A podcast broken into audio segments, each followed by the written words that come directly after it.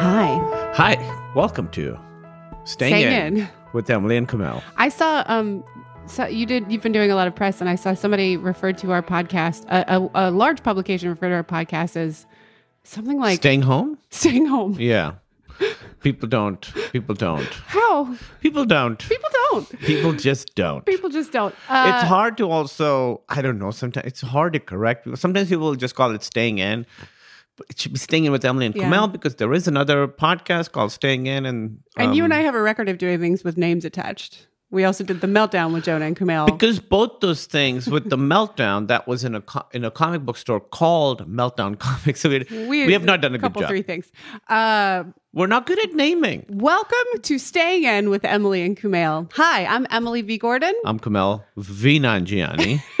um, We are your hosts for this uh, time limited series, limited series podcast uh, about. why are you explaining it as if it's the first episode? It might be for, some somebody. people. Yeah, it might be. All right. We got to think about those people. Uh, welcome back. Thanks for sticking with us. Uh, this is our eleventh episode, I believe. this is our eleventh episode. Um, how are how are you feeling today? Um, this week. uh, you know, it, it's been interesting. Uh, one thing I was thinking about the other day was that I am actually physically, perhaps, um, healthier than I've been in a very long time because, as an immunocompromised human being, You're out in the world usually. when I am out in the world, I am around germs and I am just more likely to get sick. I'm more Oh. Likely to have issues. If I do anything that kind of taxes my system and I'm out among germs, I'm just very likely to get sick. So I've like been working out harder. We go to bed early. we wake up. We sleep a lot. yeah, it's um and I know that's not true for everybody, but I think it's been interesting for me to be like, "Oh yeah, it actually is the world that kind of hurts me." and it's also just we would like go out you know we would have like dinners with Yeah. friends and we wouldn't, wouldn't go to bed early we Mm-hmm. had stuff to leave the house every single day and i was thinking about this we talked about it a little bit like i i talked last week about how much i miss my life and we were like what were our lives it's been so long i barely i barely who are our friends do we have friends right That's the thing you do, by the way. Every few months, you will Who like tr- we'll try to figure out like what to do with the weekend, and you always go, "Wait, who are our friends? Who are they? Do we have?" Because what's interesting about being in the comedy community is that we have a ton of people we know fairly well, but that doesn't. That's not the same as friends. We have really good friends. we have really good friends Yeah. but it's it's weird where your friends are also your coworkers so that's how it is weird. but it is like i do miss my life and But what is so the stages were you know getting used to it fear fear fear getting used to it and then missing what i was missing last week like really being like oh i want my life back and now it's to the point where i don't know exactly because we were saying this we would like hate doing stuff Yeah, that's the thing that's interesting. There's this phenomenon that I thought of, and because I have the uh, privilege of uh, my family still lives in the house that I grew up in, so I can go back to my childhood bedroom at any point in time. But what you learn about homesickness, or you learn about any kind of sick life sickness, oh, but not the COVID kind, the like emotional kind, is that there is no going back. That's the that's the fuck of it all. again? Like even what I'm homesick for, I can't get by going back home again. you're homesick for a feeling you were a saying feeling, for a time, for a mindset, for Right. everything. And I think that's what I've been kind of messing with me as far as what I'm missing in my own life is I'm missing something that when I had it, I kind of was annoyed about it. Well, it's it's also you're you're really homesick for a way of looking at the world, the way you thought the world was, which was you know when you were like 16 living at home, your conception of the world is very different from how you see the world now. Right. And then similarly for me, being in L- New York feels very different from being in LA. Mm-hmm. And in LA, I was like, LA feels a certain way. There's a certain thing to it. It's like sort of an alien landscape. There's palm trees and deserts, but also there's these buildings. So I was like, oh, LA has a certain feel to it. And now in the last two and a half months, LA does not have that feel anymore. Even when we leave the house, go on a walk, or we like go the on palm a trees are there, drive somewhere, right? but they are lonely. but everything feels different. So it's it's kind of weird where I'm homesick for LA, but but it's LA, I am in LA and I'm homesick for where I already am. Exactly. But what I am has completely changed. And what the world is has changed. Right. So it's not even that I miss, as you were saying, specifically going, seeing our friends, although I do, or going out to dinner, although I do. And I miss just what the, I'm homesick for just that whole feeling of that life. Yeah. Which was, it's hard to put into words because when you're in it, you're in it. It's like, you know what it is? You know, when we like leave the house, well, like we, like we were in London for six months, right? Mm-hmm. And then we come home, we come into our house and we're like, oh, that's what our house smells like. Yes. You We didn't for- even know. You forget. Yeah. Like, only after you're away for a couple months, not a bad smell, just like every house is a different sort of smell. Ours is straight poop.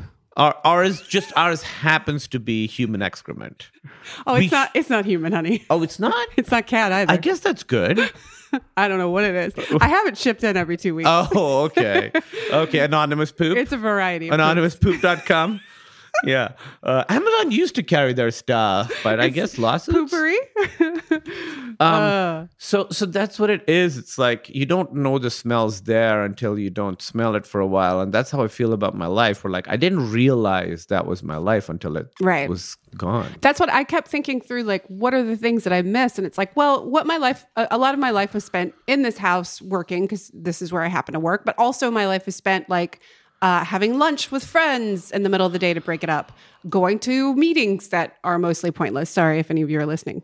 Uh, having to drive a bunch all over LA, and it's like I don't miss any. I mean, I miss having lunches with friends. Not any miss, specific thing. yeah, it's not one specific thing. I even miss the things that annoyed me because, and I think us being in London for a few months was a weird trial balloon for this because I in London did not have a job. You were making a Marvel movie, and I didn't have a job. So I actually I made a couple of friends, but for the most part, I was working in our apartment in London with absolutely no social life, and it was just this kind of odd alien I had not thought of that. It's landscape for me to be in. And then I would come home once a month to get my treatments, uh, to get the infusion done. I would come to Lo- Los Angeles once a month. And then when I got here, I'd be like, what is it I do when I'm in LA? Right, you'd What come back I- once a month to get I would come for right. like three days and I'd be like, well, what do I do when I'm here? And I'd be like, I, I see friends. And then I would be like driving through LA and I'd be like, hey, this is actually kind of nice. Why was I always complaining about driving in LA? Uh, and this is all pre-COVID stuff. So I had this weird trial balloon of like feeling a little like my life was a little alien to me. right. But I think that's where we all are. Right. It's this weird thing. I think you hit on it when you said when you come back, what's my life? It's like you don't really choose your life. You life sort of happens. It chooses you. That's a lame way of putting it, but Here she Um, is. Bagel was sitting on a box in another room, and we said, "Bagel, we're going to be recording a podcast. you You're might going to want to be close to us, and now she is here. um, she's she's gonna sit in the puzzles. to." Um, it's you don't choose your life, right? And it just sort of happens. Um, and I feel like maybe now this is an opportunity, as it seems like the world is kind of opening back up. Uh, certainly, other parts of America have opened up to significant degrees, and California is starting to. They just said that barbers and stuff are going to open back up soon, and I have many many feelings on that. But the fact is, it's sort of opening back up, and now I guess there's Maybe we get to make some choices. now. maybe you're a little more intentional about what you have in your life. And the other thing about London is even on the weekends, we were just with each other. We had friends there and We stuff, did. but I was tired and I just wanted to be with you. We hadn't spent time together all week. So really And I was insane when when you would come home every day from work, Mo- and I would be like, "Hi, hi, hi! I haven't talked to anyone all day. Hi, Yeah. how are you? Hi, I've been working." was a lot I had a coming at- desk that uh, was uh, unfolded, and I would sit at my desk all day. Yeah. Sorry, go ahead. And it was a tiny place. Yeah. Um, I, it- it's just our, it is a good prep for our lives because we basically on the weekends are just with each other now. We were just with each other that we would go on super long walks Mm-hmm. there, we do that now, but we would also go to restaurants. but we yeah, and we would wear masks, which we did not do in London. and and I would get to work. There's a term called um, sliding, not deciding, that people often use to refer to uh, cohabitating or being in Relationships, relationships. yeah. That the idea is that unfortunately we've gotten into a thing where you just kind of slide into decisions in your life rather than deciding I'm going to do this thing. It just kind of happens, and you're like, you turn around and you're like, oh shit, I've been living with this guy I don't really like very much. Um, and I think maybe that that's been true for everybody's life, and maybe for those of us who um, have an opportunity to kind of be think about what their lives are going to be when this when things are as things are opening back up it's a good opportunity to kind of cut out the shit you don't want to be doing Right. and that you shouldn't be doing and maybe um yeah making some more intentional decisions i would say let's real quick uh what weird thing made you cry this week before we get into it because we're going to talk a lot It about wasn't weird. It was like you with your thread on Twitter talking about what it was like. Because there was an article that you tweeted that was basically like, you know, people think that once you've been on a ventilator, you're off it, that's over. That there's a whole. You don't. You leave the ventilator. Ventilator kind of never leaves you. I remember after you were sick, we were I w- we were watching X Files, and there's a storyline where Scully's on a ventilator, and that's when we stopped watching the X Files. That's right. um, uh, Yeah. and it wasn't a skippable episode. It was an important. turns out it was no, I mean, you kind of then sort of missed the mythology. I mean, that's a big moment for Scully. well there's Um, going to be a lot of people are going to miss that yeah. mythology from now And on we were trying to play uh, Mortal Kombat, and it was too too intense yeah. for us. There- um, and you were talking about. Can you? Should we talk about I, this? I'll, I'll talk about it for a minute. The, uh, the article is just basically about there is a.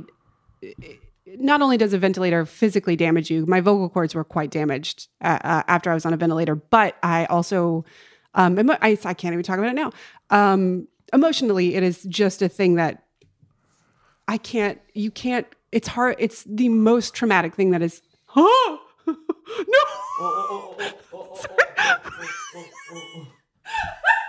Can you, can you explain what's happening? uh, Bagel sat down on the current puzzle that I'm doing. Uh, oh my god! And started licking her own butt and just destroyed the puzzle. Just No, no, no. She didn't. She shattered the bottom of it 100. percent It And was going to fall off the thing, and I saved it. and I now being on a the ventilator puzzle. is the second most traumatic thing Tell them that's ever happened to the me. story. I'm sorry. Um, No, of how I saved the puzzle. Uh, yes. Not your boring ventilator story. Kumail saved the puzzle and kicked the cat off of the puzzle. I didn't kick her off. I was just saving the puzzle, and then she. she was like, I'll lick my butt somewhere else. Wow, that was uh, such a horrible thing to watch happen just now. But anyway, yes, I can't. Anyway, back to ventilator traumatic. So the article was just about a, a little bit the PTSD that comes from being on a ventilator, and that some people it takes years to recover physically, it takes years uh, to recover emotionally. And I just kind of tweeted a few thoughts about my own experience of being on a ventilator without the added misery of whatever COVID is doing to people. Right. Um, just the but but you also had a sickness that was also Uh, yeah, sure, but it's a, it's just a different beast, is all. I can't say I had the same experience, No. but um, it's just something to kind of keep in mind. Is that Right. That's not. It's not like a casual thing that I you mean- just kind of get over. It's been 13 years for me, and and and just like not just obviously the the mental trauma of it it's a horribly invasive thing it's saving your life but there is like a foreign item yeah, it's a lot. inside you it's a lot uh, but the other thing is you basically had to learn to walk again people don't know this like if you're in a bed for a couple weeks all your muscles stop atrophy like a mother. the atrophy. Yeah. You have to learn to walk again. And I remember you right when you sort of woke up, you were your weight was 80 pounds higher just because of water weight. Ju- It was just water weight. Tell them what's up, boo. and then when you start moving a little bit, yes, that's right. The water weight comes off, and then you were like 40 pounds. You'd lost like 40 pounds It in a it was pretty rough. in, yeah. in the in the hospital and when i look at pictures of you back you know when i saw you when i was with you you look like emily but now when i look at pictures of you from right after the hospital you were you had lost you just had lost a lot of weight and you had to learn to walk again and and, and the thing you were talking about you walked with a cane for a long time and you were talking about um well i remember when we we watched kill bill which is a movie i love when beatrix kiddo spoiler alert that's her name when she wakes up from the coma and she like crawls out and she's in the car and she's trying to get her oh, toe Oh, to such, work Such bullshit. You cannot will that we were happen. I love that movie. We were so upset. We were like that's not realistic at all. There's no way she could do that. Even uh, uh, Willy Wonka and the Chocolate Factory, when uh, like Unc Grandpa Joe has like been in bed for 15 years, you can't get up out of bed in 15 years and do a little song and dance. I Look mean, at me. your muscles Look at me. exactly. Your muscles just stop working. It's kind of amazing. Um, Everything gets very small, and you have to like, yeah. I remember, yeah, I couldn't walk more than a block. can you can you the dog? There was a dog? Should we talk? No? Uh, just that there was a dog that I would see on my walk from the train every day, and his name's Patty, and he was a very sweet, happy dog. I didn't know the dog, didn't somebody's know the owners. house. Somebody's It- house. it- they were in the yard, and you would always like. I would just always see Patty, and it took me weeks to be able to get to Patty, and Patty was like on the same block as my apartment. Right. Remember when you were able to walk to Patty? Did Patty remember you? Patty remembers everybody. Patty was just like, oh, a person, yay! But I was like, Patty, I was like crying over Patty. By the way, never had a conversation with that dog's owner. I had a whole storyline with that dog. No owner had no idea. Owner had no idea. Um, but that, uh, yeah, just yeah. So that's the weird thing that made you cry was it wasn't weird, but it's like you gotta warn me. You Sorry. know, it's like when you're just like listening to when I'm just like working out, listening to music, and then like Johnny Cash's "Hurt" comes on. I'm like, come on, you can't just like throw that on. Or the Sia song from uh, Six Feet Under. Oh, That's just you have in that the on? playlist. It's just in the playlist. It It's should not in the playlist. It's just there, and I'll be like working out, and suddenly that song comes on. It's like, all right, no, no, no, no, no, no, no, no, no, no. no. Nobody, if you've seen that finale, you can't hear that song without sobbing uncontrollably. Breathe me. Breathe me. Um, Bagel, you nightmare cat. Uh, now she's like laying on the floor near my foot. She's determined to wreck this podcast today. Here's the weird thing that made me cry. I just was thinking about uh, one of the last times we went dancing. Uh, and that we were, it was a very, very crowded, sweaty. Uh, we we Was this the Prince thing? no, although that was super fun too.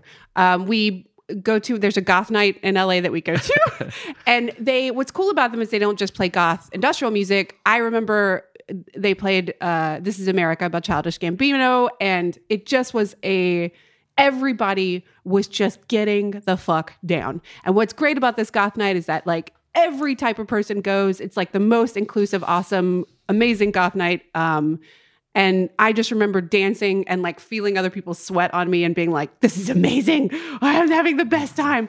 And um, I don't know when I'll do that again. When will that happen? So I started crying about that. I miss, I've been texting with our good friend Jonah about I had tickets to see a show on Monday. Obviously, that's canceled. Yeah. Uh, he had tickets to go see a bunch of, a couple of different shows. Uh, And yeah, going to see live bands is like one of my favorite. And going to like dance nights is one of my Yeah. favorite things to do. Well, I mean, it's interesting. this is sort of the episode about Re-entry. reentry a little bit. It feels like the world's coming back. Um, hey, I, you wrote it here. It says under topics, one of them is what is a life? what is that? Is that what we talked about? Where you Yeah. don't know what life? Yeah, you I don't know what my life is. I, I, I, and I maybe uh, other people can attest. Like, I don't know what it is that makes up my life. I just know it's it's hard like bec- like for instance i get nostalgic for a time in london because i remember sort of that whole thing has now become like one experience right even though it was six months it was many kinds of days it was all locations i was in spain for four weeks. That's right. um it was like it was uh all but now it's compressed into one thing. And there are certain things i can think about and have a feel nostalgic and part of the london experience which is like going to the butcher shop or going to like the breakfast places that we loved and and the walks we did. And but here now even though i say i'm nostalgic for the way my life used to be i don't know what that is because it's not there's not it's not like in a box It's like, not i don't box, yeah. have like It's oh, not a yeah. contained item. Like I miss going to eat uh, at our neighborhood diner with my good friend Ria, which I don't see Ria that often otherwise, unless we like have meals together. We ha- like we usually see Jonah, but it's odd when you. It's odd when none of you are out collecting life experiences. When you chat with your friends, sometimes you're just like, "Well, what was it we did again? like, no totally what do we talk about? What do we, we, just I, I just watch movies Yeah, it's interesting. And then you're like, "Oh, who who framed Roger Rabbit?" We'll get into who framed Roger Rabbit. who framed roger rabbit We'll tell you. Spoiler alert: Who framed him? Uh, oh, who actually did? Yeah, I know who it is. yeah Um, yeah. So we thought we'd talk a little bit about reentry because that is kind of where we are at this point. And I think uh, all of us are a little like unsure of how, what that's going to look like. All of us are excited to get back to that. But there's also fear. Like There's I'm a little, fear. I'm a little nervous about it. Obviously, I think people are too. Um, I wanted to read a couple of uh, things that I had kind of collected that we then can talk about, and then I want to talk to you about it specifically, Kumail Nanjiani. Okay, because we a lot of these articles are sort of about now that the world is returning. It's sort of like the difference between abstinence and safe sex, Yes. right? So it's like Safe sex education versus right. abstinence education. Yeah. Now we're at the point where the world is opening up. People are going to start going back to work. You can't avoid that anymore. How do you go back in the world in a way that still mitigates the risk? Yeah, because a lot of the people who are upset when they see people like at like in a pool, like a thousand people in a pool. First of all, even not in COVID times, Yeah, that seems awful. Doesn't All those people fun. are peeing in there. Everybody's peeing. It's there. so many people. I saw a thing that they were like, they don't have to even clean the bathrooms because nobody is using them. Is that what they said? yeah, of course. But that's Oh. a small number of people. But if you give people no options in the middle, they will go extreme because Right. that's just who we are. We are right. creatures I wish like, we were more educated about the options in the Sure. middle, and it wasn't up to like specific articles. and specific- There should be like, there really should be federal guidelines that are like, here's how you enter the world. But here's how that's tough because not every place in the country is the same. Like what is true for what's safe in Los Angeles, where it's crowded and a lot of people around, it's not the same as what's true in my hometown in North Carolina. well, then okay, so then it's up to like the governors. this is what we're it. saying, and this is where it gets complicated um, Right. because some people It like to yell at governors. The uh, okay, so this is an article from Psychology Today by Alice Boyes called uh, Five Thinking Errors That Could Sink Social Distancing. Because I think the idea, and what I've heard from some of my relatives who don't like constantly absorb news the way that we do, unfortunately, um, is that they're like, oh, well, they said everything's opening back up, so that means it's fine. No, doesn't mean it's fine. It means we need to keep ourselves safe, but that we are attempting to open things back up with you having a mask on, with you, keep, and they don't. That is not a thing that's. They just think, oh, the world's open back up. It's everything's fine. binary. It's Yeah. either terror or everything's. Exactly. Um, so here is thinking error number one. I broke the rules and saw my friends or family last week and I'm fine, so everything must be okay. That is a very common uh, thinking of people overgeneralizing from one incident. That's Um, exactly like my grandfather smoked his whole life and he never got like sick, so smoking must be fine. Exactly. Uh, you can't overgeneralize generalize from what's happened to you. You might have just been quite lucky. Who knows? Number two, uh, my neighbors look like they're getting back to normal. Everything must be fine. And this, I think, I mentioned last week, where I, we had like a friend of a friend who was like doing stuff again, and we were like, oh, "Is it just us?" Yeah. Um, but this person's saying that there are like parties. Now people are having a lot of parties and stuff. It's and and a lot of it has been the social shaming aspect of it. So if the social shaming goes away, if it becomes more acceptable to kind of have parties or have people over or be out, then what will that mean for other, every other people? We kind of look to people around us to see what's okay And do. so what what do we do about that? What do we do? Just realize that that's like you can't. Yeah, we, like you can't just rely on what your neighbors are doing. You kind of have to inform yourself. It's upon us to inform ourselves. right, right, right, right. Number three, it's nice and sunny outside, so everything must be fine. I think this is a big one Los Angeles does. As soon as the weather is nice, everybody's like, aha, back to normal. Which is like almost always. yeah. Um, That's a thing I think we're sort of conditioned from movies too. In movies, rarely do you see like a beautiful day and something bad's happening. It's that is true. it's it's usually everything sort of goes together because you're telling a story. Like if you think of like a great movie, Do the Right Thing, that's on a very very uncomfortably hot day, right? right. And temperatures are rising and temperatures are rising. So a lot of times like those things and in movies like when there's a rain that's usually like catharsis, there's been a break. So I think Or if there's a storm, bad things bad- brewing. often when aliens come, for whatever reason, a storm cloud will come and then the ship breaks out of the clouds and you're like, ah, Independence Day. Right, because otherwise you have to like see it coming from super far Exactly, away, and we can't afford that. We cannot afford those. But I think stories and movies always tie in like weather stuff to movements within the story, and I think that's I think that's it's a great storytelling it's technique. very it's very good. Yeah, it- it- life. that's what like for instance, when monsters attack, it's generally at night, so the night is scarier. and also easier to generate monsters. Right, but w- that's why a movie like The Host was great and so so different is that the monster attack happens in daylight. And watching that, I realized like, oh, you never see this. Anyway, all this to say that people associate good weather with like Right. uh, safety. a sunny day monster movie. We need more of those. Um, that's what you should have got out of that thinking error. Yeah. the thinking error number four are the cool kids staying home or are they taking risks? Uh, we pay attention to what celebrities or what cool people, which in this day and age means almost anything. Um, it felt socially desirable to wear a mask and to be good. You know, celebrities all over the place were doing it. So that was kind of trickled down to everyone, not to everyone, but It to a lot became the responsible thing to do. Yeah. To, to like almost Not even responsible, cool. almost like performatively Yeah. responsible, which is a good I'm totally I don't fine give a with shit about that. Yeah. Yeah, exactly. Um, but it it can happen in the other direction too. So we kind of have to be careful that we can't look to celebrities to be like leaders in what we should be doing. And it says hookups in particular and are an interesting component of this. Um, Read it. Some people are going to find it incredibly difficult not to succumb to social pressure if someone they've previously hooked up with or met virtually during our stay at home period indicates they're ready to meet in person before the other person is ready. That's a good point. Yeah. Um, we got a couple letters about people who have About like, single people, yeah. Yeah, single people who've been like sort of chatting with people for a couple months, really gotten to know them, and now it's like The anticipation.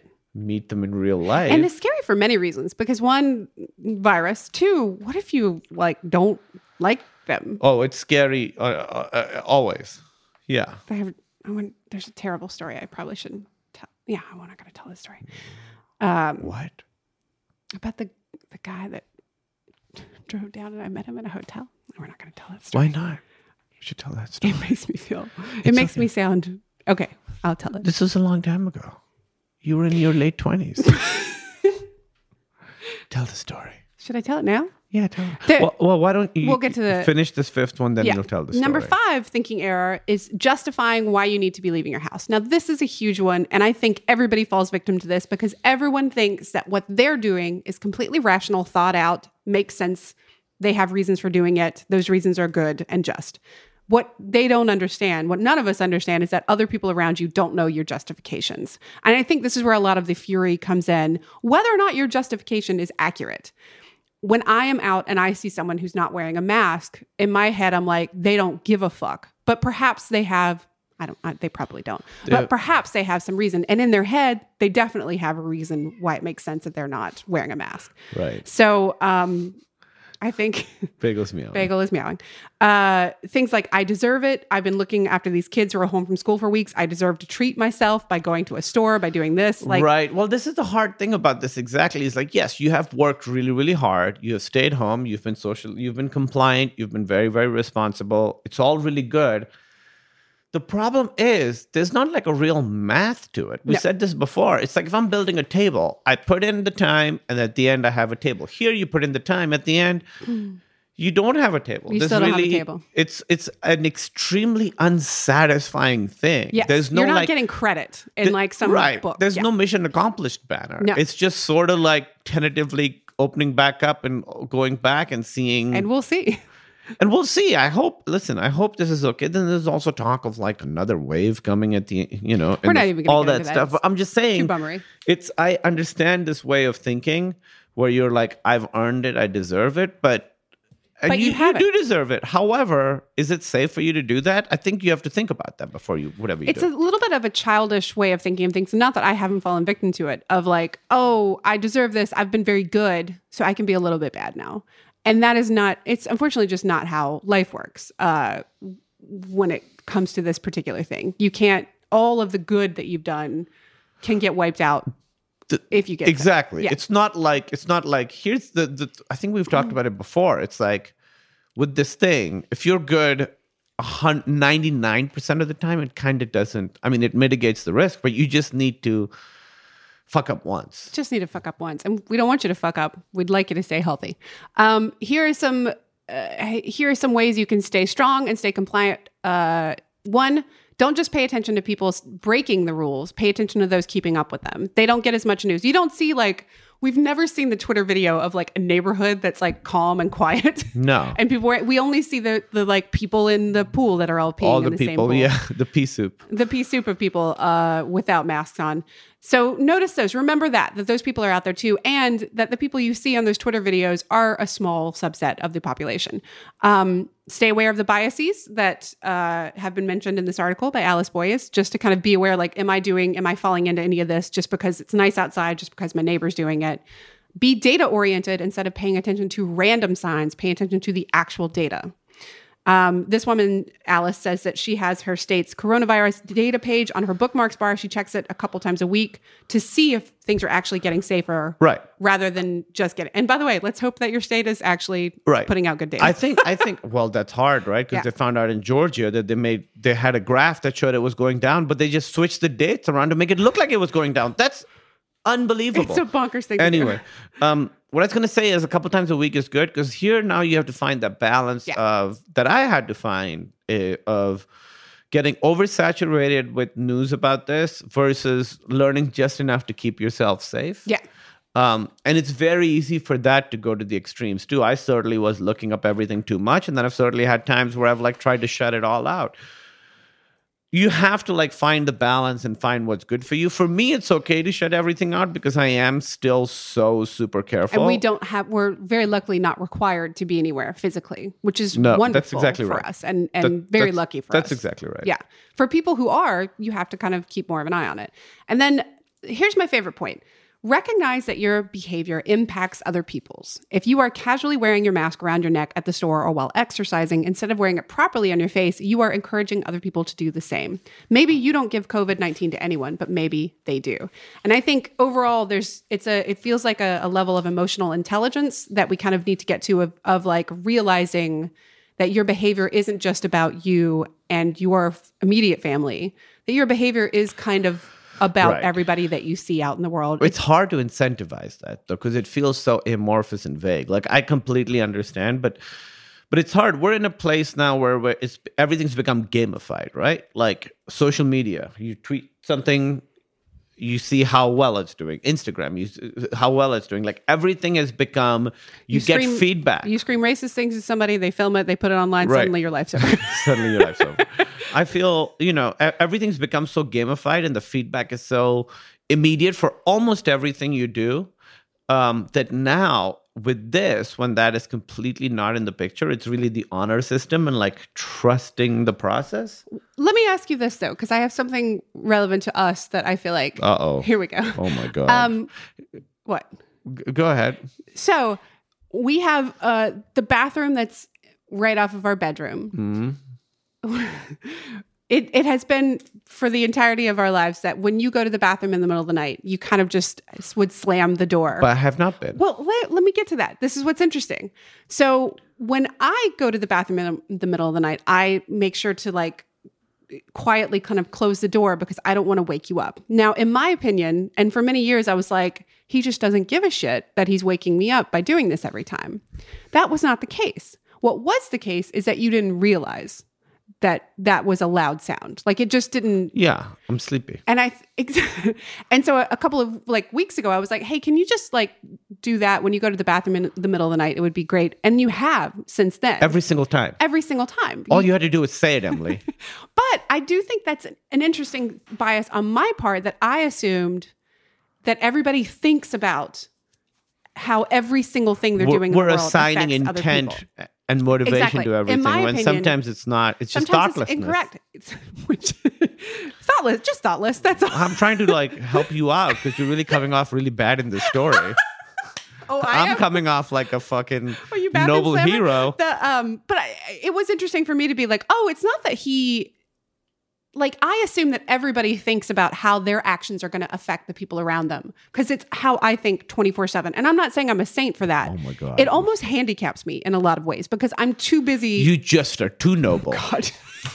too honorable I'm not trying to make myself sound. That I truly am not. I know- It I is know just how I am. I'm built, and I think it's how a lot of people are built.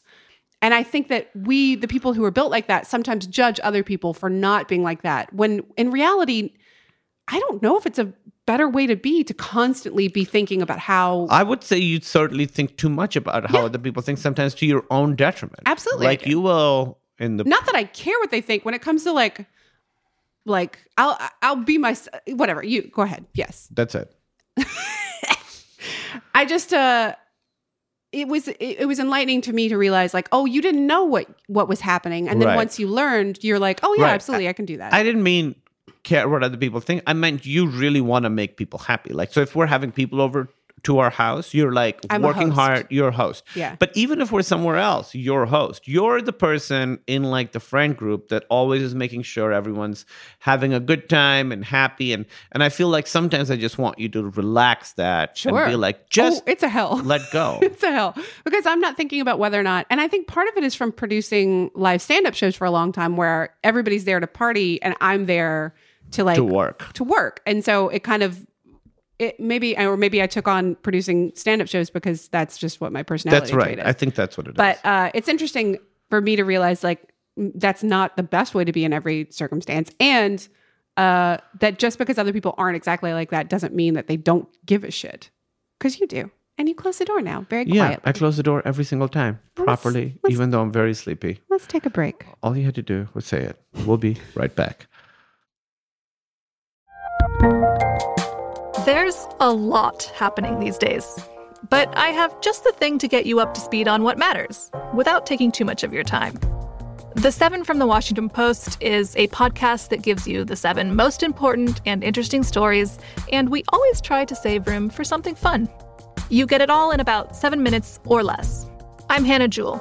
I'll get you caught up with the seven every weekday. So follow the seven right now. And We are we're back Back. Um. Now I want to. staying in with emily and I want to make sure at staying in you podcast might at you might think that you have Hmm. um skirted this, yes sir but you have not. That was a story oh you were going to tell. The whispering story. Which, by the way, Harry probably took out most of that stuff. But I will tell No, the story. I, I anyway. hope Harry did not. Harry, put that back in. And what where did it even come from? How how did It doesn't matter. Just tell the story. It's a fun story. You're in high school. Okay, so yeah, I'm in high school, and I um, really, really loved Prodigy bulletin boards. I was a, a there was it's an early internet back in the modem internet dial-up days, where you would go and post on a topic, and other people, and basically, I just argued with people about Nine Inch Nails lyrics. That was like my whole thing, and I met a lot of dudes this way. And then when you meet guys, you get to then go into private chat rooms, and then you can just chat your little hearts out.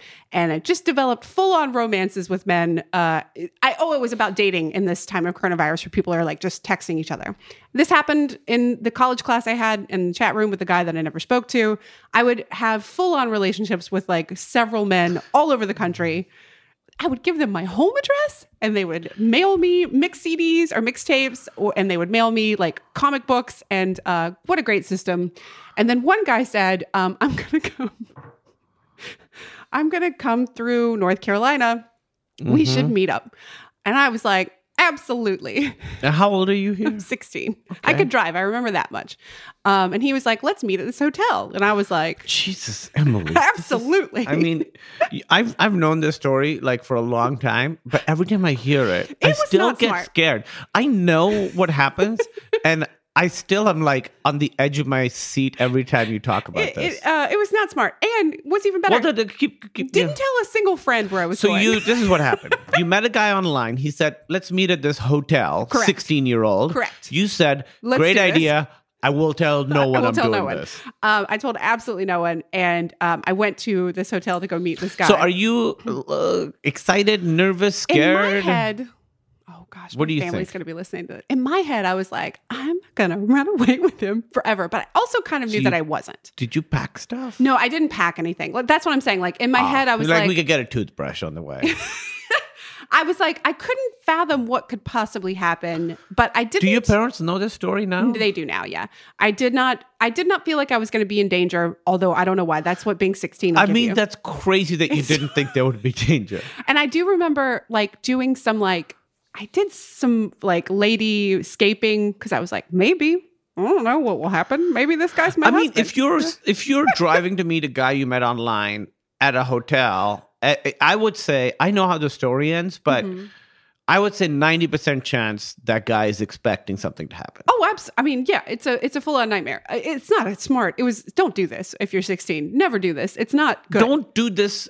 Anytime. Don't do this. Don't do this. If you're going to meet someone from online, meet in a public place. meet in a public place, which I don't know why we, we met at a hotel that was near the mall. And by the way, it got torn down a few years ago, and I remember being because like, they found out. "Thank goodness." it's gone. so I get to the thing. Raise the ground. um, he opens the door. By the way, perfectly nice guy. Was never like a well, creep. so you go. I go, he opens the door and is immediately like put out to see me. Now, where my self esteem was, I was like, oh, he thinks I'm ugly. he doesn't like how I look, even though I sent him a photo of myself um, sitting on my parents' and you fireplace. skipped up everything. Um, I'm all You're scaped all up. scaped up. Uh, I think I had purple hair in the photo, and I don't. And I was like, maybe my hair color isn't right because I don't think it was purple by the time I saw him.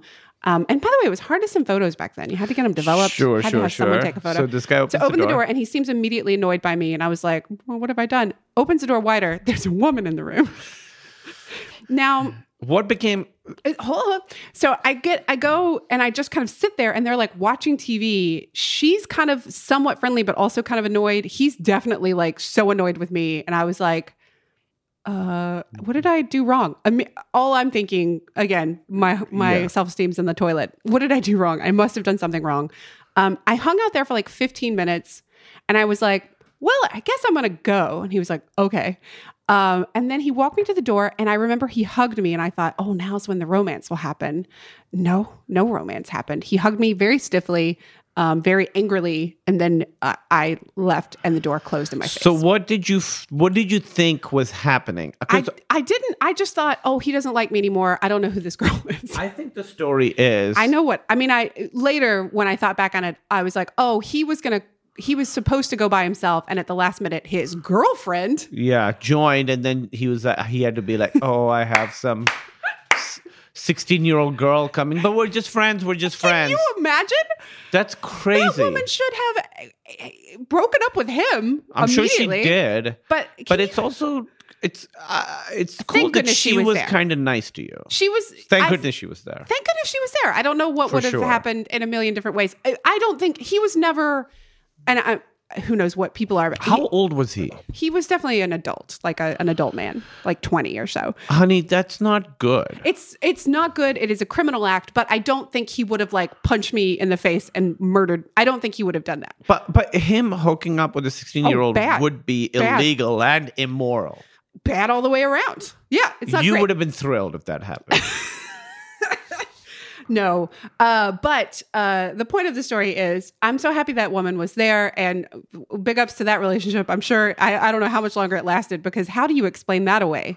Um, I think she knows exactly what's going on is that he's ensnared some poor teenager poor teenager. into coming to his hotel I room. think he maybe reached out to me one more time after that to kind Oh, yeah, what happened after apologize. I don't remember, and I just remember being like, "Well, you didn't." this is done. Because it didn't occur to me until many years later what actually had happened. For years, I just thought, "Oh, he saw me and thought I was ugly." Emily, Isn't that's that so sad? heartbreaking. the teenage brain works in mysterious Oh, ways. Emily. Anyway, staying in with It took Emily. you No. years to realize that that was probably his girlfriend.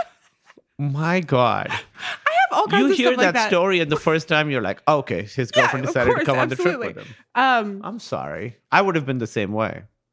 Which way? That you would have thought. You I, would, I would have been all low self esteem. yeah, absolutely. Uh, a hundred percent.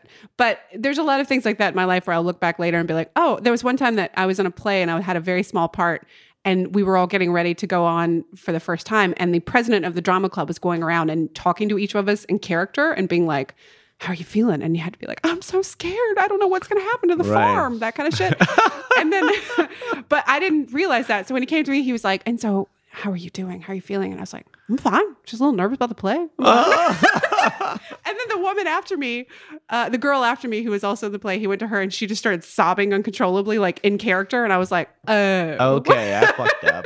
I meant nervous at the farm being uh, foreclosed on by the evil corporation. And again, years later is when I realized that years later. so stupid. Uh, okay. Now I want to read back to some COVID uh, stuff. And we're kind of talking a little bit more about it this time just because we are in a place where the world's opening back up. And now we're going to talk a little bit more about what you said about the difference between abstinence uh, versus safe sex education. So this is a, a series of tweets from uh, at Mark Levine NYC.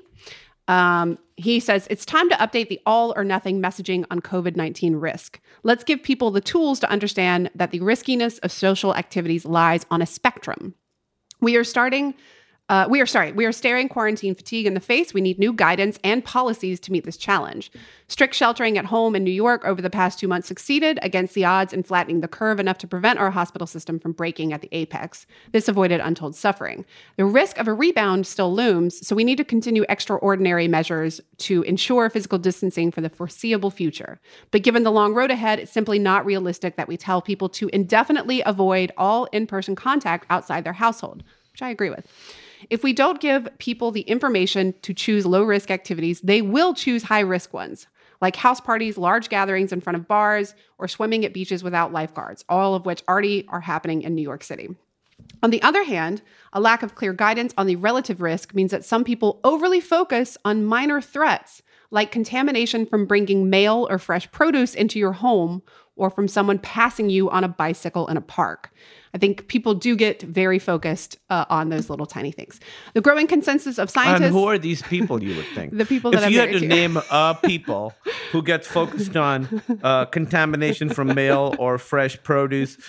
If you had to name one person that, in your estimation, uh, would be gets Kam- too focused on it, Kumail Nanjiani. would you say it's uh, one of the co-hosts of this podcast? one of them? And it's No, I not want to see why you picked this.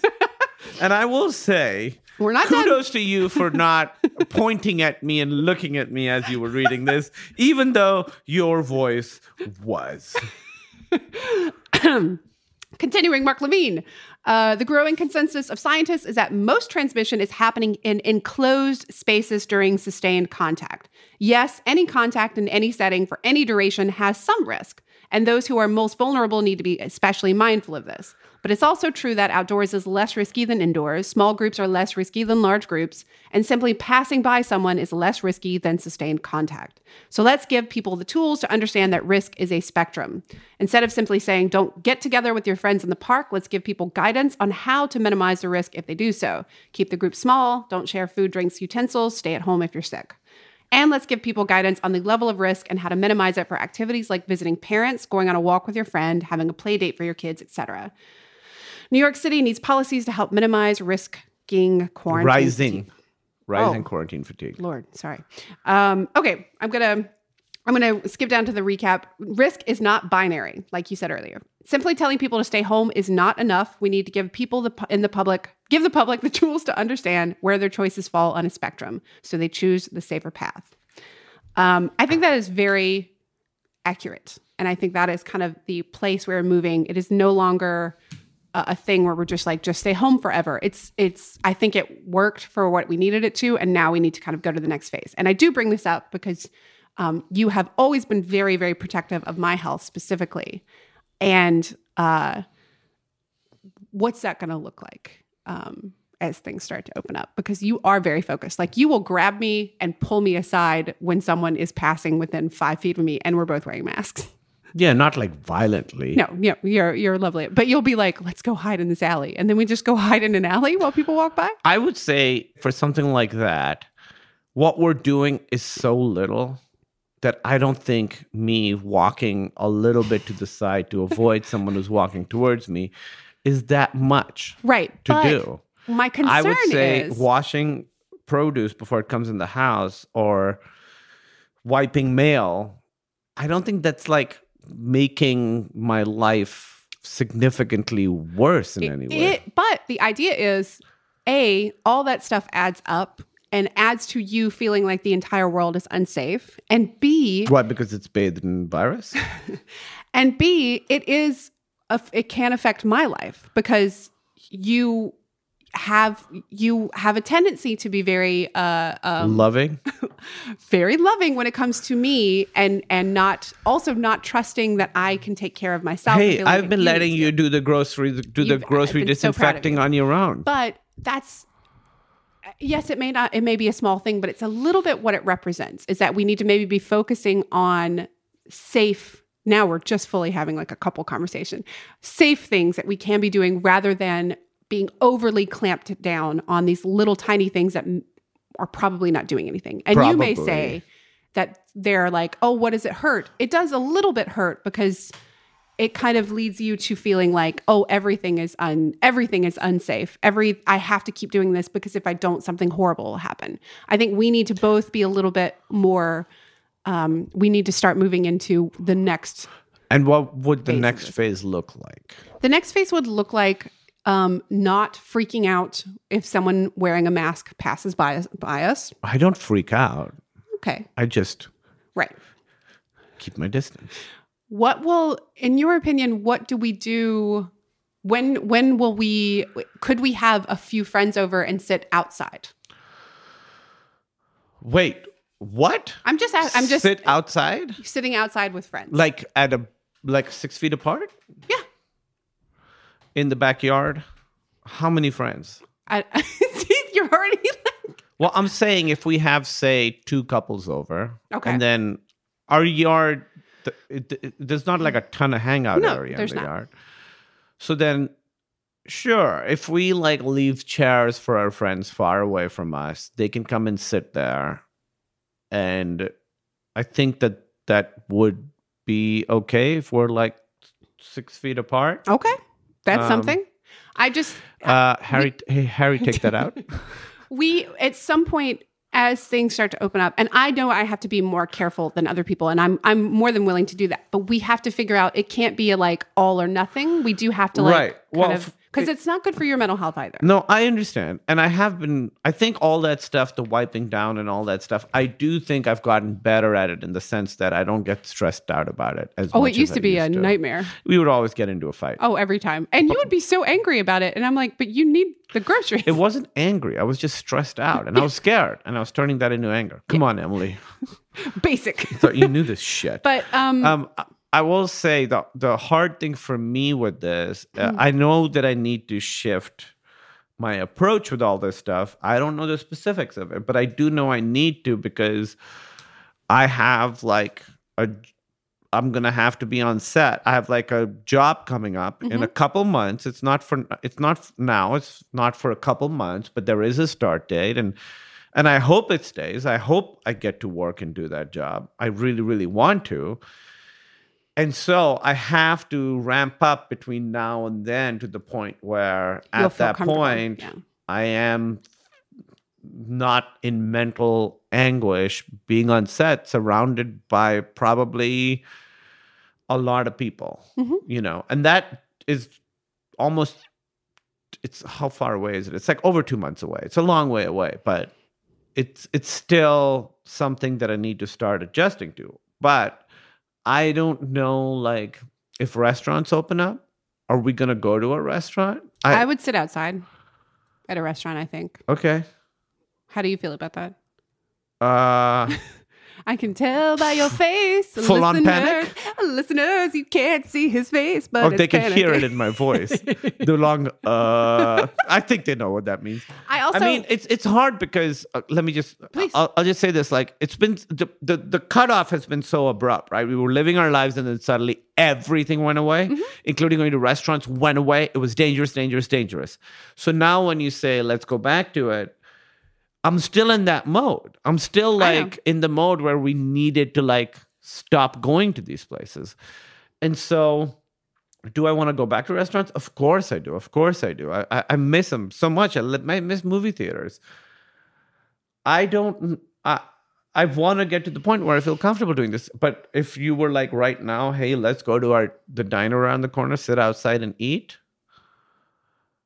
I I don't know if I'd be able to do that today. I don't know that I would either. I just think that maybe these are things we need to kind of uh, work towards how we can feel safe in ways that are real and not just in our heads imaginary. Do you remember that time you got mad at me? You were upset because I put my glasses on the table. It was a long time ago, but you got very upset with me because I put glasses on the table. In uh, my own eyeglasses onto onto a in table. the weirds right at the beginning of the weirds. before everything shut down. Before everything we shut were down. we were out of town. Correct. Yeah, I can't believe you did that. But you understand that that is bonkers, right? Like what your you understand the thinking errors. Remember we were just talking about thinking errors. But the thinking errors were about how you think you're safe when you're not. This is not a thinking error because it's about it's the other direction. yeah, it's the other direction. so Um, it's the opposite of a thinking error. And I do think a lot of people perhaps are in your boat or have people that they love who are in your boat. Um, I there was someone who wrote into us that said this that boat is clean. Everything that comes on this boat. also they're all individual boats because nobody is nobody's sharing a boat with anybody else. Uh, that the someone said that their mother or their grandmother wouldn't open a window because they were scared to let the virus in, and it's like we spend our time focusing on these little tiny things that we think are doing something when really the li- the risk factor of the virus flying into your window Isn't it zero? Exactly. So like we need to kind of that those are the things the, the low risk. Yeah, but that's a you, you, that's a false equivalency because I'm not leaving my window open to let the virus, and I'm the virus can be on boxes. I'm wiping boxes, Oh boy. aging them for tw- 48 hours. Oh, do? I don't know. How are we going to do this? I don't know. I This don't know. gonna- I mean, this is just a real. I don't have any. I don't know. You need to, uh, in my opinion, you need to get better. I, I don't know. I don't know. what would you okay so so ideally take my suppose you could you're in a position where you can change both our thinking at the same time right so you can like ramp up to things and there's a magic happening where the way you feel about it is also the way is you how what, so so for you for us without taking into account my neuroses and and idiosyncrasies and uh, undying love and devotion to you uh, how do we what's for you do you have that mapped out in your head Um, not fully. No, I think but do you have a little bit maybe a little bit. I think I would start. Uh, I think some of the things we've already done, like we've stopped. If we're getting outside food, we no longer microwave it within an inch of its life. We kind of we take it out of the containers that it came we've in. not done that once Yeah, exactly. So it's victory. um, Okay. Yeah, uh, I think that. I think um, maybe I'm going to stop. I would stop being as uh, bonkers about. I still wouldn't like keep boxes in the house, but we never kind of kept boxes in the house. I would just make sure the boxes immediately go to the thing and wash my hands. Like I would just. Uh, and then I would probably try to see friends soon. If I knew that friends had been safe, I would. And I see, I have a couple of friends I take walks with. We keep masks on. We have been, we sat in a friend's yard six feet away from them and like hung out for like an hour. We, we went to their house to do it. So I would maybe do more forays into things like that just to show I'm not trying to have a huge party, um, but I'm trying to get more comfortable with the idea that there are ways and I think it's more of a mental thing for me. I need to know that there are ways to go forward that aren't all or nothing. right Because I think frequently in my life as a sick person, a lot of it's been all or nothing. And it's it's not great for your well-being, my Right. well-being. It, Right. it makes me feel like I have to be shut away in a tower. right but it helps that the whole world has been like this I, This- you're not. This- I don't think you're. You're understanding. I have lived in this tower. I've been in this Right. tower. It is. It is demoralizing, and if I don't see that there's a way out of the tower, it's it's bad. It's bad. I need to see that there's a way that I can live out of the tower because I've been living out of the tower. I'm doing. I was doing great. I'm. I'm. It, you know, like Right, right. I'm just saying that this specific tower Sure. that you're in, everybody's in this tower, Right, and we're all figuring out how to get out of this tower. exactly. But I think in your head, you would. You'd keep me in that tower for a little while. Maybe we build like a tower with wheels. Just wheel my tower around. Yeah, Howl's moving castle, Emily's moving tower, Emily's wheeling tower. Hey guys, what's up? Yeah, immunocompromised. Uh, uh, Yeah. Can you talk? I'm can sorry, you I have a louder? maniac down there who's manning the door. The bouncer's not letting you in. He got very muscular. Yeah, no one's on the list. There's a uh, the it's an empty sheet of paper. The counter in his hand it says one. You know, once I um, once I used to volunteer for the Center on Halsted, which is a gay, lesbian, uh, gay, GLBT kind of organization in Chicago, and I um, one of my jobs was the bouncer in the VIP section of uh, like a big fundraising event they did. Whew, that was a rough. Rough. I've never been a bouncer before, and Oh, suddenly no. everybody's insisting that they're on the list, and That's I, awful. I have to be like, no, you're not. I mean, that's the worst thing about LA is like so if someone's awful. like, "Hey, come to this place," and you go there, and then suddenly there's a guy with a list, and you're like, "I don't want to fucking talk." Like, if there's a line to get into a place, it in. is the yeah, worst. I don't want to go. I don't want it. If there's a list, I do not want it. And so much of LA is like, um, and then if they like know you from something, then they're like suddenly you're on the list. Like I, which is even more anyway. obnoxious. All Yeah. is say that the, the, there's no list on this tower. Well, This but you're right. I agree with you. We have Yeah. to figure out a way to sort of get back into the world. I want that. I want that. I, I feel like sometimes this is not. Our lives got very small and Yeah. it served its purpose, but I'm ready to get back into the real world. I just want to figure out how to do it in a way that doesn't like freak me out. It's interesting what you said. You said in a way that doesn't freak me out, and Right. not in a way that doesn't jeopardize your health. well i i did that on purpose because then you if i could say jeopardize your health then you would be like oh you you can't control my health this is the fallacy you think steps. you can control Always it so two steps ahead of me. yeah so I'm making it about myself, not about you. When re- in reality, it is about you. But a little bit, it's about Exactly. I shouldn't have said that. Now you're gonna. I'm saying it is about me. See, I know you. And I did it. No, So I want to figure out a way to go back in a way that doesn't like give me the fear or or freak me out or anything. But I mean, the idea is, what then needs to change? Is it the fear or is it my behavior? Boom. what do you mean? I don't. Even, you can't have a victory because I don't think the ref understands what you said. Just that it's I not my behavior that needs to change. It's your thinking that needs to change in that regard. Okay, you've like trapped me now because I used my thinking. I think both. I think we could. I think we could. We both need to figure out. I would say I need to figure out how to go out in the world and not freak out all the time. And we both need to figure out a way to go out in the world while we're still keeping safe from this very real virus Very that is still virus. a threat. Absolutely. So I'm not. We both need to change our behavior, and and so What? like I'm just saying, Yeah. going out in the world is not going to be like going out in the world in February. Right. I just want to get back until- to my licking mailboxes hobby that I've really started developing. Let me wi- wipe it down first. then you can lick it.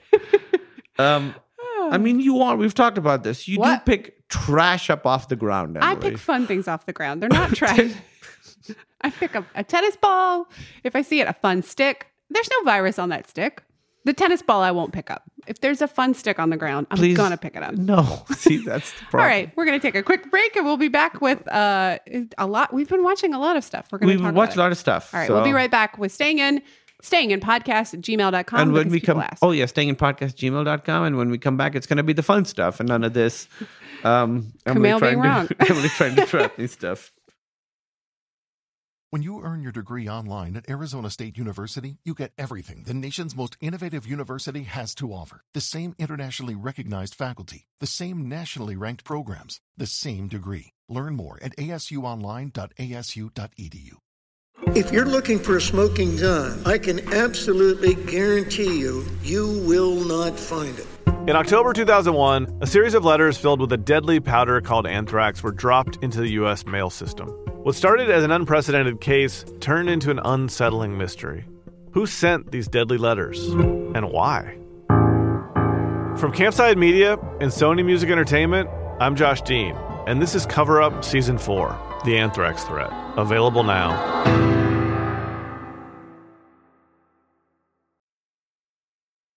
And we are back. So we really went. We decided to watch a lot of stuff this past weekend. And we watched, it Hmm. just so happened, a friend of mine recommended this movie that I had seen when it first came out called Last Action Hero. This is an Arnold movie, Arnold early 90s, 93. Schwarzenegger. This was a huge, big budget, w- hugely promoted movie that tanked when it came out. And as I recalled, one of the first times I saw you perform stand up before we I knew you, you Yes. had a bit about this movie. because they wanted it was so high budget that one of the things they did was like one of the rockets that NASA was launching, they put a big last action hero banner on To it. promote the movie. to promote the movie. And So the joke stupid. was it's so crazy because like you see it for like 30 seconds and then it's gone. Might as well write last action hero into a bullet and then shoot it into a crowd. Like I remember thinking that was a very funny bit. waste of money. And But- then whoever gets hit by it gets to go to the premiere. Right. Exactly. Depends where it gets hit. Um, I I remember this movie coming out and uh, me loving this movie. You loved it when it came I out. loved it when it came out. I loved it, but it was a huge flop. Yeah. We watched it again, It's and bonkers. it's so ahead of its It's a very meta movie, and the basic premise of the movie is that um, Arnold Schwarzenegger is playing a uh, a fictional character named Jack Slater, right? That's his name, right. So Uh, it's and that Jack Slater, uh, this kid who is the main character, loves Jack Slater movies and magically gets transported into a Jack Slater movie. right. So, and he's not Arnold there. He's Jack Slater. He's fully Jack Slater. Um, he doesn't know he's in a movie. No. And the movie is all jokes about Action movies, movies, yeah. action movies. It's all like action movie tropes. So it makes fun of. It's the director of Die Hard, so it makes fun of Die Hard. It makes fun of. It actually makes fun of Roger Rabbit. It just makes fun of all those sort of at least the weapon those hard boiled movies. Like I'm getting too old for this shit. Yep. I'm two days away from retirement. At He never one- gets hurt, he and never- any every car he fires into it explodes. It explodes. Nobody really dies Yeah. though. There's a point where a kid, where the kid writes a swear word on it and gets him to say it, but he can't because it's a PG-13 movie. There's a part where he's like, "This isn't the real world. Look, when was the last time you saw a woman that wasn't like conventionally attractive?" And we look around and see that all the extras are like, and then Super hot. Arnold says, "It's L.A.," which is also very funny. I thought this movie, even though it has some problems, and we talked about like the stuff I loved as a kid, my favorite parts of the movie that I loved as a kid, now um, were it's the opposite. The part of the movie that I didn't like, which I don't want to give away if you haven't seen it, is the part that I wished was longer. I think we can give it away because I'd like to discuss it. Okay, so so basically, if you haven't seen it, fast And by the way, forward why? two to three minutes. Yeah. Um. So the the the movie he goes at the end of Act One he goes into this movie The kid goes into the Jack kid Slater goes into. Jack Slater's movie, and so all there's no rules. It's all bonkers. Then the bad guy enters the real world, and now Arnold Schwartz, Jack Slater enters the real world, where he sees billboards of himself saying Arnold Schwarzenegger is Jack Slater. Yep. He runs into Arnold They go to the fucking premiere They go to the premiere of, of the, the movie, movie that they're in. that he's he was in. He's in, yeah. And it's now the real world, so he can get hurt and stuff. So when I was a kid, I loved the part that's in the movie world where Mm-hmm. there's no rules and there's all these crazy jokes and stunts. As it is, they only go into the real world in Act Three, and I kind of wish they'd gone into the real real Yeah, world too. halfway through the movie because So that's a where the really interesting stuff happens. and a little bit when you're in an action movie because they very much have made the joke over and over there's no stakes like nobody can get hurt then you're like yeah there's no stakes who cares Right. And it's really fun. Like, it would have been great for like 20, 25 minutes to be in that world. they get just all really the fell in love with right. all of it There's a huge like action sequence that happens uh, at a funeral in the movie world, and it's crazy looking and it's awesome. However, it happens after we've established that there are no consequences for Yeah. any of this. So what you're watching is pure spectacle. It's kind of empty. yeah That should have happened in the first 20 minutes of being in that world. And then you go into the real world, and now it's this character dealing with being in the real world. That to me would have been more interesting. However, I really was stunned at how much this movie holds up, how funny it is, how funny Arnold is in it. Um, Charles Dance is the bad guy. He's really good. He's great in it. It's just super inventive, mind boggling. there's a lot of weird cameos like A lot of great cameos. Yeah. Very Uh, 90s cameos There's a part where real Arnold Schwarzenegger is on the red carpet with Maria Shriver, his then wife, and she's like, "Please don't mention the restaurant or the gym; it's really tacky." And then he's doing an interview on the red carpet, and he starts talking about Planet Hollywood, which was the big restaurant that him, Good Sly skewering. Stallone, and Bruce Willis used to own at the time. That was everywhere, great skewering making fun of himself. yeah It's so meta and so crazy, and Arnold is so like comfortable being ma- making fun of himself. I really, really loved watching this movie, and I loved this movie. I would say, I think the main kid's not great. They kind of went for a Corey, and sorry to the sorry to this man. Uh, they went for like a Corey Feldman vibe, but it did not. The kid is kind of just screaming like this the whole time, and you're like, uh, he's. It's a little bit like that was the part that kind of threw it off me. I didn't love it as much as you did. I thought it was enjoyable, but I thought I was like, guys, what, what? What what's what is great about it also is you you you didn't love it as much as, as I did. I really loved it. Um, it's a real movie. It's a real story too. So in the story of the movie, Jack Slater's kid gets killed by this bad guy, right? And so then he's having this realization in the real world where he's like, they just killed my kid to give me a motivation. like that's a crazy moment. He has this like big realization and it's heartbreaking. And then in the real world now, he has to save the real kid from the same bad guy who's also come out of the movie and is now in the real world. And now he gets to save his kid in the way that he couldn't earlier. So it really works as like his character arc works, the structure of the movie works. It's written by Shane Black, who did who wrote Lethal Weapon, uh, and did Kiss Kiss Bang Bang and The Nice Guys and and uh, Iron Man three, I believe. He's just like um, It a bit ahead of its time. I think we so weren't far ready. ahead of its time. Yeah. We were not ready to have such a sharp and thorough satire of movies that were coming out at that time. Yeah. By sharp, I mean like it really gets to all the tropes and the it just spends, cliches. it's a little too excited to be in the movie world, and it spends a little. It just spends too much time there. in my That's how I feel. Too. Yeah. but but And way then- out of its. But then we went off on a We went on a meta, real tear. We went on a tear of meta movies. So then we watched Scream, the first original Scream. Wow, wow, what a great movie! because that's another movie that calls out horror tropes. But the difference of that movie is that it's real within that world, and so you never have a moment where the stakes aren't real, Yeah. like deaths mean deaths. Deaths mean deaths. What a great movie! Uh, what a performance by uh, Drew Barrymore in the opening is she- great. She is great. What a perform! Oh, what's the guy's name? Um, Matthew Lillard. Matthew It's a lot of tongue acting. a bonkers, bonkers performance. It's a real Matthew tongue Lillard. performance. I highly recommend a rewatch of Scream. Uh, Jamie Kennedy is It's great. in the movie. Also, Like, I mean, there's a part where Jamie Kennedy is watching Halloween on TV, and Jamie Lee Curtis in the movie he's watching has Michael Myers behind her, and he's saying, Jamie, look behind you, Jamie, look behind you. And in the movie, in Scream, the killer is behind him in Jamie the couch. Kennedy, who's not named Jamie in the movie. His name's not Jamie. but he's saying He's saying. Jamie, look behind you. His name is Jamie in real life, and the killer in the reality of the movie is behind him, just as the Mike Myers, the fake killer, is behind Jamie Lee Curtis Scream, within the movie. What's Scream is a miracle. It's because it works on every level. It works as a horror movie. It's very, very scary and intense. It works as a comedy. It's really, really funny. It works as a meta commentary on horror movies. The idea that you can call out horror movie cliches while not puncturing the stakes of the horror within the movie. Yeah. It's a miracle. I don't know how you do that. And I on I kind of and we were talking about Scream as we were watching Last Action Hero because in my opinion, the meta-ness of Scream and the way they call it out so clearly is is the better done version of Last Action Hero. If you're gonna like talk about the tropes of movies, I think you want a Jamie Kennedy doing it more than you want like that little kid with his little jacket on. well, also Scream came out a few years after Last Action Hero. It's a sexier movie in general. Yeah. And Last Action Hero, like in some ways, we're going to talk about three. We're going to talk about Roger Rabbit after this, which is another meta movie.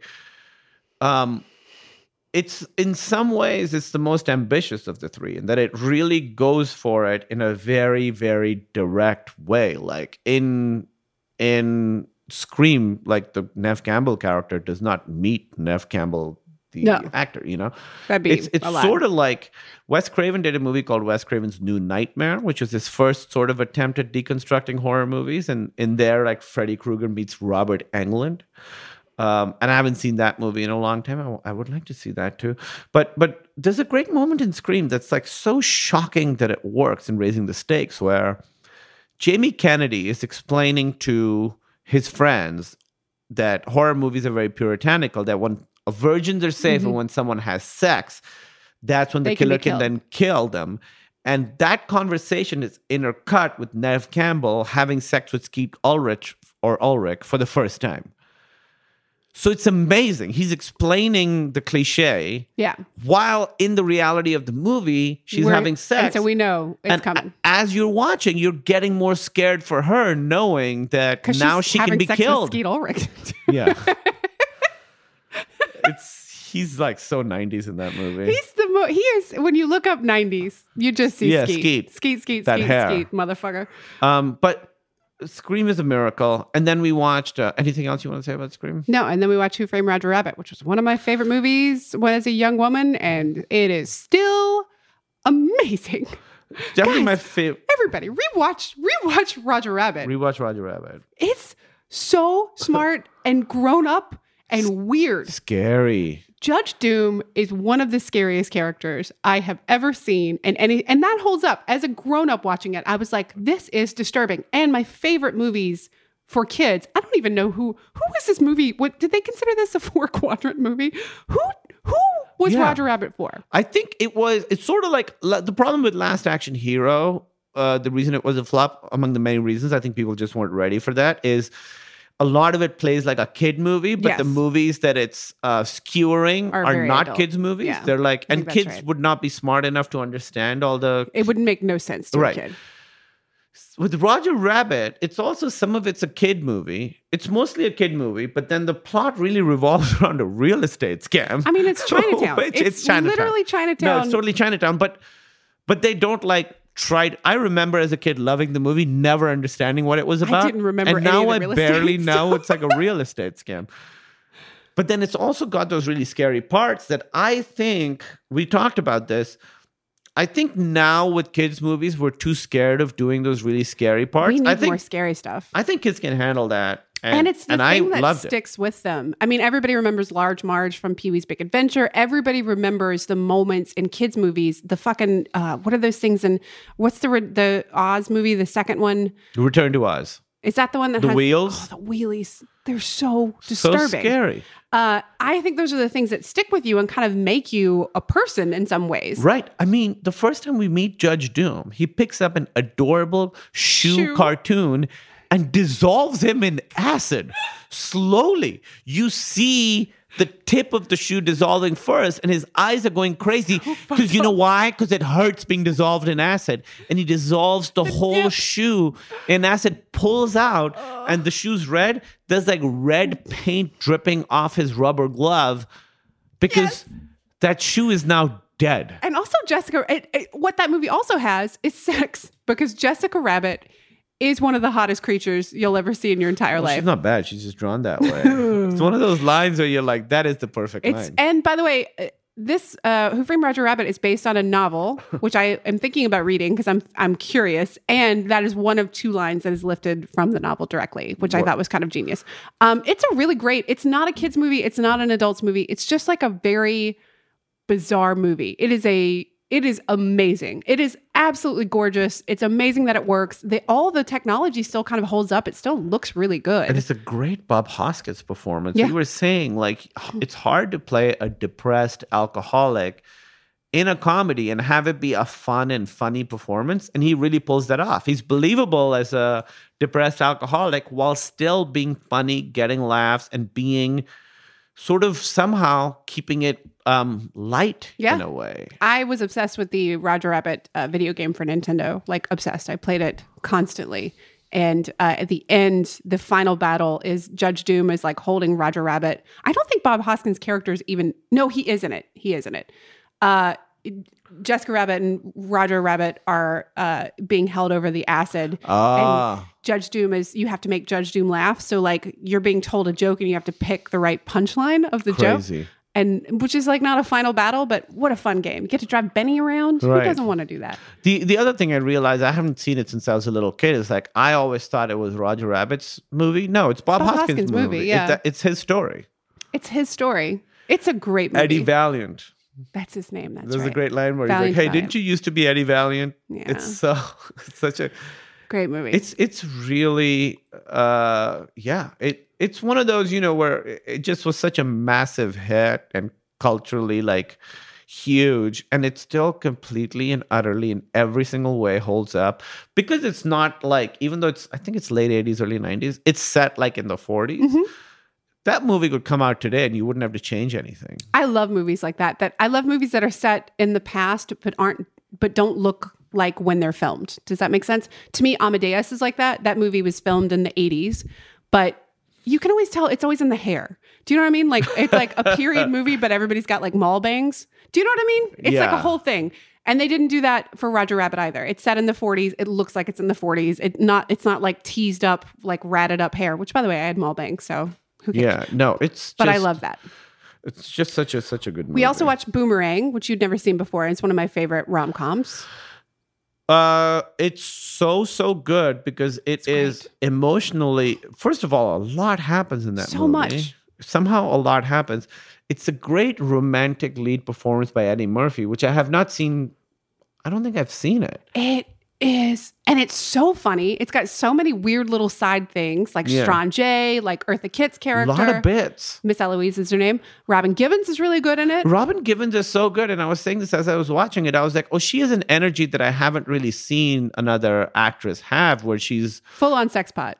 Yeah, but I mean, she also is like Smart. funny Yeah. and smart in a way that, and and she's got like a comedy vibe. The way she does her comedy is so different from any other actor I've seen, and I was shocked that she ha- wasn't like in more stuff because she's super funny. She's obviously very attractive, but she's super funny. She's a great actress in this. And and she just occupies like a space that I haven't seen anybody else occupy. Yeah, she's amazing in it. David Alan Grier, Martin Lawrence are great in it. Oh, so good. yeah, as his two friends. And Halle Berry. Halle Berry's great in it. Like there's it's just a murderer's row. The entire cast is amazing. And um it also reminded me that we don't have sex in movies anymore. There's a lot of like really hot sex scenes in this Well, because movie. of porn, I think now we don't need This to is have what we were saying. I will say, like the sex scenes in those movies, like in Boomerang, I was like a little. I felt like nothing's kind of happening in those scenes, are Un- so desensitized. unless I'm. Yeah, I don't. I remember thinking those were hot when I saw them the first time. But you don't actually see. You're upset that there's not penetration in your rom com. I'm just saying. I think we've gotten desensitized. We really have because I I was very I thought those were very hot sex scenes as a young woman and as a grown up watching them I'm like eh yeah I saw that yesterday but I saw the holes you know Oh my god! I and I don't know if it's better or worse it doesn't I don't think Why is it nobody gagging? Jesus. Sorry. I don't think it's that we're more puritanical I really don't I just No. really think we don't need movies for that anymore No, we don't That's need movies for that anymore. I Yeah. remember, like you know, exactly where Basic Instinct the sex scene was, Oh, and, yeah. and those are still hot. I think. Um, interesting well, there's rewatch and see what you think okay that might be true you that might be true I mean, I did not have access to. Maybe it might be because I'm connecting it to my childhood when I didn't have access. That's what I'm saying. Boomerang, yeah. That's so right. that's why I think Boomerang's hot because I remember it. There's also like comedy in the sex scenes, like I and I love a good funny sex scene. there. There is with Yeah. the with the toes, yeah, the toes is good. Uh, PM Dawn. and it's Oh, and it's romantic. and it's emotionally pretty complicated. Oh, it's like so it, good. The, the sort of epiphanies of the movie that that Eddie Murphy has are like, um, hold up today. Like a, a lot of these like romantic movies from the past have like weird um They're like, oh, Gender politics? You just don't like. It sucks to be with a woman, but you gotta. right exactly. Turns out you have to do it. here, I mean, you pointed out, you know, you have uh, him and you have Martin Lawrence, who is the id, Yeah, and then you have uh, David David Alan Grier, who's the the super super ego. ego. who's like more about romance, and Martin Lawrence is all about like hooking up with Murphy's the like ladies. the ego in between. Yeah, and he's like has to choose like all that stuff is really well done and really Chris Rock isn't it like it's just Rock uh, in it. In a very in it. small part so great. um The and I wanted to mention one thing we tried to watch. Speaking of scary, was Yellow Submarine, the Beatles. And It was too movie. much for us but i love it i want to i'm gonna i'm gonna watch it i just wasn't in the mood i was like sort of like couldn't focus on It it, walking was- around A horror show to me. i can't believe that they made that I just, what were they? I, I- apparently, from what everyone's told me, because Edgar started texting me about it, that they didn't do their own voice voice performances. That they had signed a three picture deal. This was the third picture. This was like they just wanted to do something weird, and then they were like, "We're not going to be involved." But spoiler alert: they apparently are in the final scene, um, and it just is set in a bizarre world. People are screaming. It's very bright. there's the people with mouths in their stomachs I and there's a hand that flies around. Yeah, the- and it the- has a mouth. it's it's a glove it's I called like like, it. the i want to see it again it just it just was too much in that Too much. moment in time but how amazing that in the 60s they made that movie came out in 68 if it came out today it would be considered avant-garde It would be on Adult Swim, is what it would be. it would be on adult swim uh, and it's like just the biggest band in the world was like, can we can we do this? Let's do this. Right. Let's make this happen. Why Right. not? Um, one other thing we watched that I want to recommend was on Shudder, and it's called Blood Machines. And uh, it's basically a movie, but it's broken up into episodes for whatever reason. yeah but the whole thing is only about 40 minutes Yeah, it is um, one of the most visually stunning things I've seen in a very long time. it's a crowd crowd-funded movie Mm-hmm. w- it's from uh, what's the big crowdsourced thing that people put Kickstarter. Kickstarter. Um, it's basically if you know heavy metal, the animated movie from the '80s, but also the magazine heavy metal. Like this is like deep sci-fi stuff.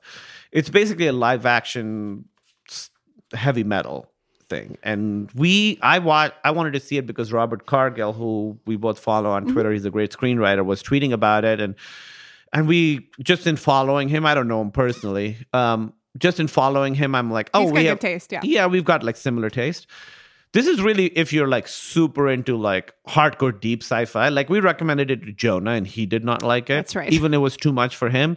So just know it's it's French. The acting isn't great. The dialogue isn't there is nudity, great. There is nudity. a lot of big nudity. But I will. There's a lot of big nudity. It'll make sense if you see it. But I think the premise is fantastic, so and the story really works. And there's gun mechanics. I'm always interested in in creative gun mechanics because I get tired of guns. I think guns are too easy in movies. There's some really creative gun mechanics in this. Right. Yeah. I, I- it's just a whole world. And even though the visuals are absolutely bonkers, when I saw stills from it, I was like, oh, this is going to be like one of those where you just watch, Doesn't turn your brain sense. off. Yeah. It makes sense. It does. And it's a, it's really kind of beautiful what, uh, what, the, the premise is really beautiful. I, I really, really dug it. Uh, we were talking about it like for days afterwards. Yeah. And it's like it's sexual in a way that I haven't really seen before. It's Yeah. sensual. right. It's, it's What's the difference? I don't really know. I don't. I don't know. It, it's sort of like that. Um, you know, love Like Boomerang. love, sex, death, robots, or whatever it was called. Um, that David Fincher did Mm-hmm. on Netflix, which we also really loved. But again, that's a that's an animated heavy metal type thing. So just know that these things have have sex in them in a way that you're not used to seeing. It's, uh, but by that I mean, um, it's a little more Armpits. exploitative than. Oh than yeah, it's the- just more stuff nudity. we- I, you know, and also French people in general. I, I guess it's a stereotype, but I think it's true that they're just like more comfortable with nudity. Well, it's interesting. We were talking about this sort of French sci-fi thing that we don't really. It, they have a whole like sci-fi aesthetic Language, yeah. and language that that is really cool and very different from everything else. Like that, the Thousand Planets thing with them, Moebius. Like there has been like these French. um uh, I think heavy metal started off French. I think there have been these French sci-fi like sort of touchstones, and every now and then they make it here, but they they really are their own thing. yeah, I'm fascinated by what other cultures in general consider to be alien and interesting and bizarre and sci-fi-ish. I think that's it's a fascinating thing to learn. Um, so do you want to read a letter? Before? I just wanted to read one letter. Um, this is from anonymous. My partner question mark and I are in the process of maybe, possibly, probably, perhaps finally separating over after over 17 years together. Here's the fun part: we are doing this while living together in our one-bedroom apartment in Manhattan.